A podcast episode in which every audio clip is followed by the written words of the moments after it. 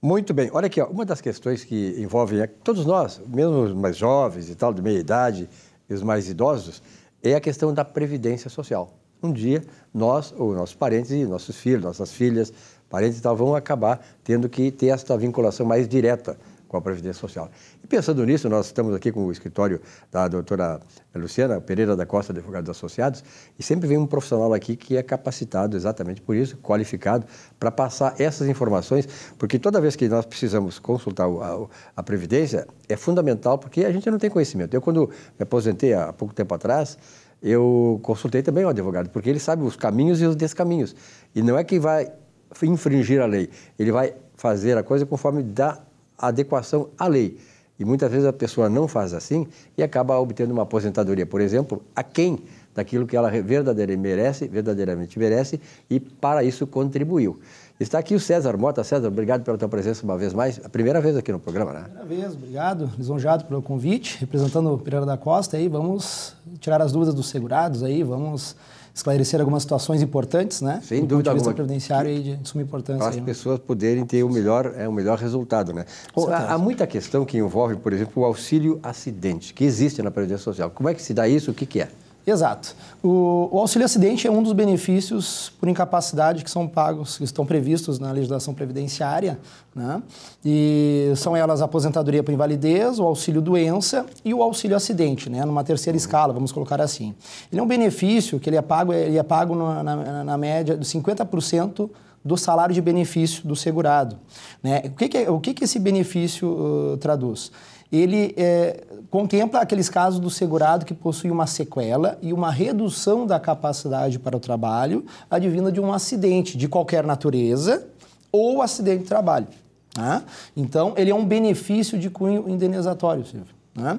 Ele é o único benefício da Previdência, eu te diria, e para os demais segurados que estão nos assistindo, uh, que ele, na verdade, por ter um cunho indenizatório, ele não impede que o segurado esteja trabalhando né, de forma adaptada ele, ou não. Tem a, ele tem a capacidade de trabalho reduzida. Exatamente. É. Ele ganha 50% da média de é. benefício. Por exemplo, digamos que o salário de benefício dele seja dois mil reais no cálculo da média. Uhum. Ele vai ganhar mil reais de auxílio acidente. Ele é um benefício indenizatório que busca o quê? Uma compensação para esse trabalhador. Ele vai ter se afastado, eh, gerou um fato gerador, um acidente, seja de qualquer natureza ou acidente de trabalho.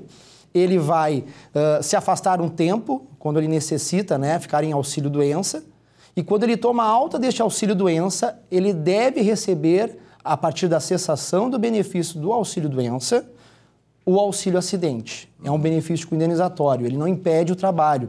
Ele provavelmente os casos, em muitos casos, o segurado, ele eh, está readaptado numa outra função ou mantém a mesma função né? E recebe isso por uma compensação, porque ele não está na mesma escala do colega dele. Por exemplo, um auxiliar de depósito. Né? Sofri um acidente, né? perdi um dedo, por exemplo. Fiquei com a sequela e a redução da capacidade. Será que eu consigo desempenhar da mesma forma que o meu colega, que é saudável, que não apresentou nenhuma lesão até o momento? Então, é, este, benefício é, uma, é, quase uma ajuda de custo, é um, um indenizatório no sentido que, que ele pode seguir trabalhando. Sobrevivência, né? Uma Isso. E ele vai acumulando este benefício para compensação. É uma forma indenizatória. César, me diz uma coisa, é, não sei se eu entendi direito. Todo segurado da Previdência Social ligado ao INSS tem direito ao auxílio acidente? Nem todo, nem todo, tá? Uh, a, a, a, legislação, ela veda o, a questão do contribuinte individual e do facultativo, né? São uhum. uh, a forma de contribuição espontânea para o INSS, dessas atividades, né? Aqui eu faço até um gancho. Uh, a jurisprudência, ela não vem contemplando o direito a esse tipo de segurado, né? Uh, o, o, o quê? Se tu for segurado, tu vai ter o direito ao auxílio acidente correto? Só que o contra individual e facultativo não. Né? A jurisprudência não é favorável no momento, né?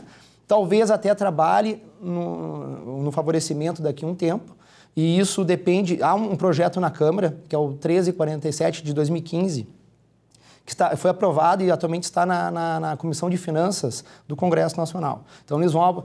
A tendência é que aprova, até agora, aprove, né? A, a, a, expectativa é que possa aprovar. Então, nós temos que monitorar esse, esse projeto de lei para ver se o contribuinte individual e o facultativo de forma isonômica, né, para não Perfeito. aplicabilidade também para eles esse tipo de benefício aí também. Eu particularmente entendo que é razoável pela isonomia né, e o princípio de, abrangência do, do, do, direito previdenciário, dos benefícios, deve ser contemplado também para o contribuinte individual. E aquele caso, o camarada estava contribuindo tal com a, a Previdência, parou e nesse interregno eh, aconteceu o um acidente, quer dizer, depois dele parar de contribuir, qual é a situação dele em relação a isso? Exato. O benefício, até o doutor Fernando comentou sobre o período de isso, graça, é. né, no programa é. oportuno, e a possibilidade, então, se a pessoa parou de contribuir, né, a, a, de contribuir, na verdade, a questão do auxílio-doença, se cessou o benefício, ele mantém um período de graça de 12 meses pela legislação, correto?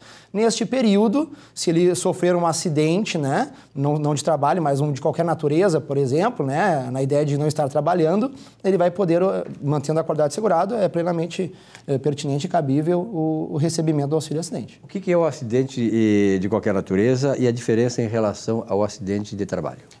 Uh, Silvio, de forma bem resumida, o, o, acidente de qualquer natureza dá uma ideia de, uma, de uma, um acidente de forma geral, uma ideia de lazer. Né? Por exemplo, alguém está pedalando no domingo, lazer, no, né, na, no parque, uh, capota a bicicleta, fratura, dá uma lesão no joelho, por exemplo.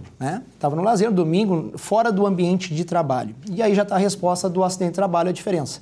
Você trabalha vinculado ao local de trabalho, né? Uhum. com o nexo causal, né? Uh, vinculado ao trabalho que está, está exercendo. E quando é que termina um e outro? Quando é que cessa o auxílio? O, as possibilidades de auxílio, ah, no caso de morte, né, são duas hipóteses, na verdade.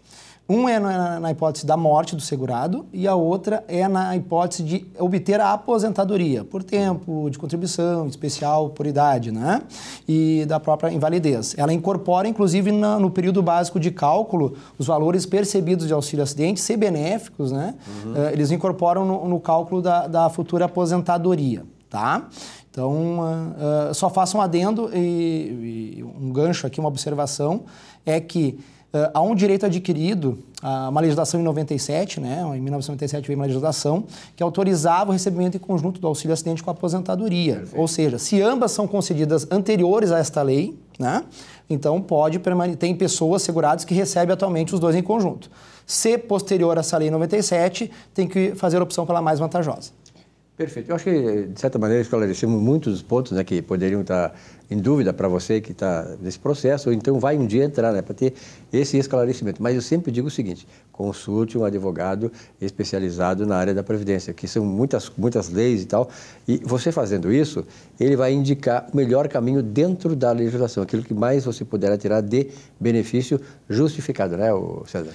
Perfeito, Silvio. A gente hoje tem um termo muito uh, em evidência na Previdência, que é o planejamento previdenciário. Né? Hoje é fundamental. Todo especialista de área, né, de gabarito é. na, na, área previdenciária, precisa fazer um plane... indica o planejamento para o segurado. César, então, obrigado pela tua fica presença. a dica. Obrigado pela tua presença, é importante aí essas, essas é, dúvidas que são esclarecidas e certamente se tiver mais dúvidas aí nos próximos programas a gente vai né, encaminhar. Você que está tendo dúvidas sobre alguma coisa, né? Faça, remeta para nós aqui essa sua dúvida que será esclarecida. Obrigado, César. Um grande abraço. Um rápido intervalo, já voltamos com o nosso Economia e Desenvolvimento. Até já.